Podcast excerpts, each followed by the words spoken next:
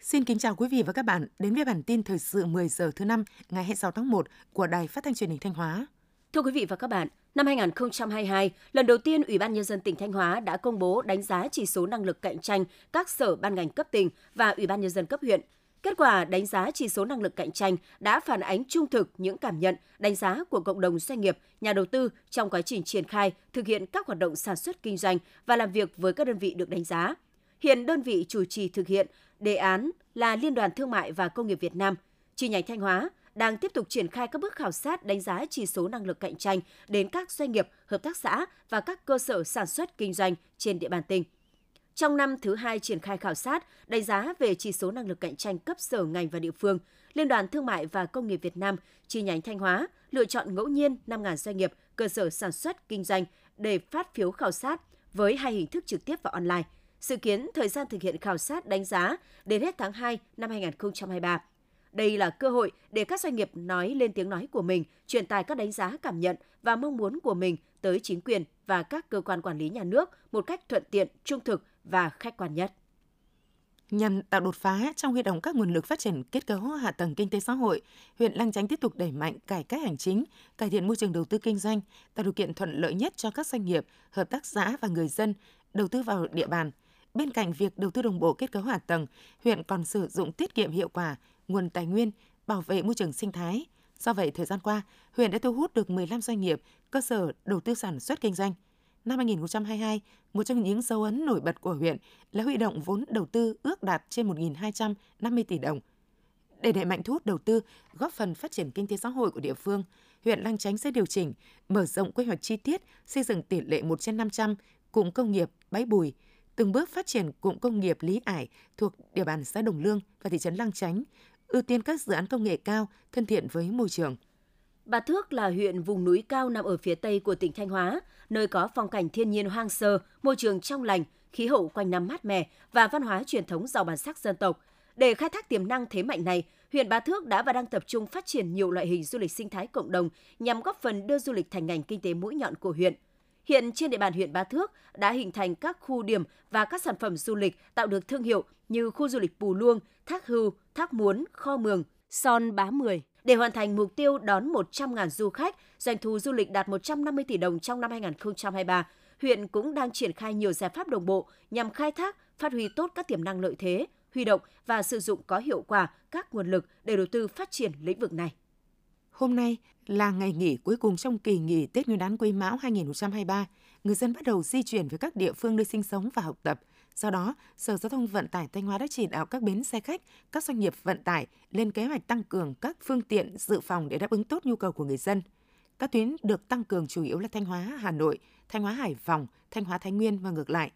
Mặc dù áp lực về số lượng hành khách tăng cao, tuy nhiên trong dịp Tết Nguyên đán năm nay, các doanh nghiệp vận tải vẫn giữ nguyên giá vé, không tăng so với thường lệ. Lái xe được nhắc nhở, quán triệt, chấp hành nghiêm các quy định, không vì nhu cầu tăng cao của hành khách mà nhồi nhét khách, chạy quá tốc độ hay vi phạm quy định.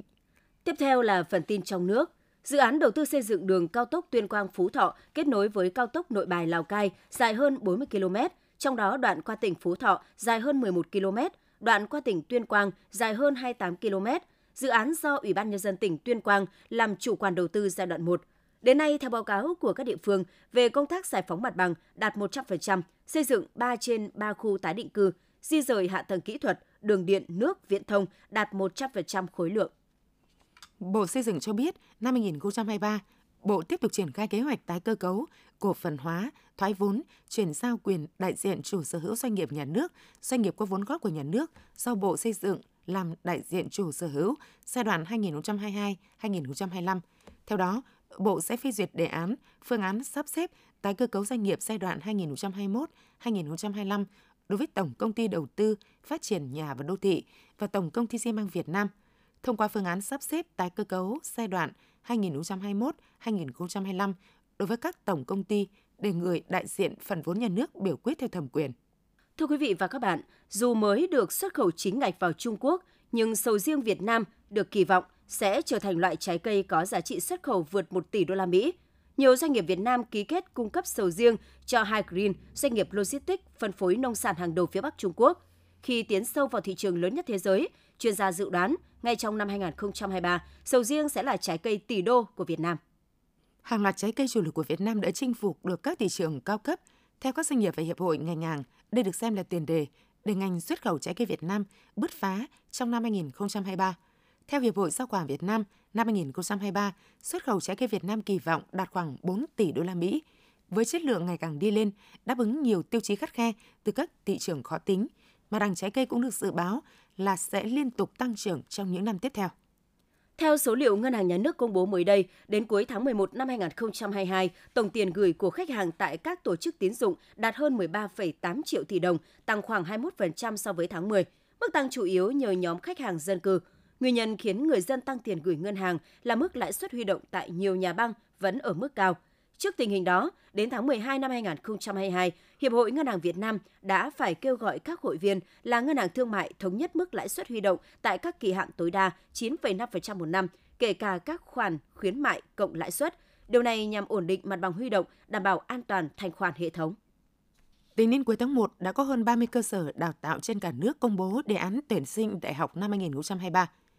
Một trong những nội dung quan trọng đầu tiên được Bộ Giáo dục Đào tạo vừa công bố đầu năm 2023 là không ban hành quy chế tuyển sinh mới để không bị xáo trộn, giúp thí sinh có sự chuẩn bị tốt nhất. Tổng hợp thông tin từ đề án tuyển sinh do các trường vừa công bố cho thấy thí sinh có nhiều cửa vào đại học. Các trường đưa ra nhiều phương thức tuyển sinh như xét tuyển học bạ, xét tuyển dựa trên kết quả kỳ thi tốt nghiệp trung học phổ thông, xét tuyển kết hợp chứng chỉ ngoại ngữ với kết quả học tập, xét tuyển kết hợp giữa chứng chỉ ngoại ngữ và kết quả thi tốt nghiệp trung học phổ thông. Tối qua, Hội Xuân Núi Bà Đen năm 2023 với chủ đề Hương sắc Tây Ninh đã khai mạc. Những ngày lễ hội, các hoạt động nghệ thuật đặc sắc, đậm sắc màu văn hóa truyền thống người Khmer sẽ liên tục được biểu diễn tại khu di tích lịch sử văn hóa danh thắng và du lịch núi Bà Đen, như trình diễn nhạc ngũ âm, múa Khmer, múa trống trai rằm. Sau lễ hội, các chương trình biểu diễn nghệ thuật này sẽ vẫn tiếp tục được tổ chức vào các ngày cuối tuần cho đến hết tháng 2 năm 2023 thực hiện kế hoạch công tác y tế năm 2023 của ngành y tế thủ đô về công tác mua sắm tài sản, trang thiết bị y tế đối với các đơn vị trong ngành sử dụng nguồn kinh phí tự chủ và không tự chủ năm 2022. Sở Y tế Hà Nội ban hành kế hoạch về việc kiểm tra công tác đấu thầu mua sắm, quản lý và sử dụng tài sản, trang thiết bị y tế năm 2022 của các đơn vị trực thuộc. Nội dung kiểm tra việc chấp hành các quy định của pháp luật và việc đưa tài sản và quản lý, sử dụng đúng mục đích có hiệu quả tài sản, trang thiết bị y tế, hình thức kiểm tra đột xuất hoặc lồng ghép với nội dung kiểm tra khác của ngành trong năm. Thưa quý vị và các bạn, Cục Pháp chế và Cải cách Hành chính Tư pháp Bộ Công an đang phối hợp với các đơn vị liên quan của Bộ Công an tiến hành nghiên cứu đề xuất sửa đổi, bổ sung quy định của Luật Quân an Nhân dân liên quan đến hạn tuổi phục vụ trong Công an Nhân dân để từng bước phù hợp với tuổi nghỉ hưu của người lao động, quy định trong Bộ Luật Lao động năm 2019. Theo đó, cơ quan này đề xuất tăng hạn tuổi phục vụ của hạ sĩ quan, sĩ quan, công nhân công an thêm 2 tuổi. Riêng nữ sĩ quan có cấp bậc hàm đại tá tăng 5 tuổi, nữ sĩ quan có cấp bậc hàm thượng tá tăng 3 tuổi. Công nhân công an nam tăng 2 tuổi, nữ tăng 5 tuổi cho phù hợp với chủ trương điều chỉnh tăng tuổi nghỉ hưu tại nghị quyết số 28 ngày 23 tháng 5 năm 2018 của Hội nghị lần thứ 7 Ban chấp hành Trung ương Đảng khóa 12 về cải cách chính sách bảo hiểm xã hội. Theo dự báo, trong những ngày cuối của kỳ nghỉ Tết Nguyên đán Quý Mão 2023, lưu lượng phương tiện tham gia giao thông trên các tuyến đường, đặc biệt trên các tuyến đường vào cửa ngõ của các thành phố lớn sẽ tăng đột biến, nguy cơ xảy ra va chạm, tai nạn giao thông dẫn đến ùn ứ giao thông có thể xảy ra. Vì vậy, Bộ Công an yêu cầu lực lượng cảnh sát giao thông trên toàn quốc tiếp tục bố trí cán bộ, chiến sĩ thường trực trên các tuyến giao thông để hỗ trợ, giúp đỡ người dân trong quá trình trở lại các đô thị để làm việc, lao động, học tập. Ủy ban An toàn giao thông quốc gia cho biết trong ngày mùng 4 Tết Nguyên đán Quý Mão 2023, tức là ngày 25 tháng 1 năm 2023, toàn quốc đã xảy ra 26 vụ tai nạn giao thông, làm chết 15 người, làm 19 người bị thương. So với ngày mùng 4 Tết Nguyên đán nhâm dần 2022, giảm 3 vụ, giảm 2 người chết và giảm 3 người bị thương. Như vậy là sau 6 ngày nghỉ Tết Nguyên đán Quý Mão, từ ngày 20 đến ngày 25 tháng 1 năm 2023, toàn quốc xảy ra 133 vụ tai nạn giao thông, làm chết 77 người và 96 người bị thương, So với cùng kỳ 6 ngày đầu nghỉ Tết Nguyên đán năm nhâm dần 2022, giảm 10 vụ, giảm 6 người chết và tăng 10 người bị thương. Theo Trung tâm Dự báo Khí tượng Thủy văn Quốc gia, từ ngày 27 tháng 1, Bắc Bộ và khu vực từ Thanh Hóa đến Thừa Thiên Huế, trời tiếp tục rét, vùng núi có nơi rét đậm rét hại. Từ ngày 28 tháng 1, khu vực Bắc Bộ và một số nơi ở Bắc Trung Bộ, trời rét đậm có nơi rét hại. Những thông tin vừa rồi cũng đã khép lại chương trình thời sự của Đài Phát thanh và Truyền hình Thanh Hóa. Cảm ơn quý vị đã quan tâm theo dõi. Xin kính chào tạm biệt và hẹn gặp lại.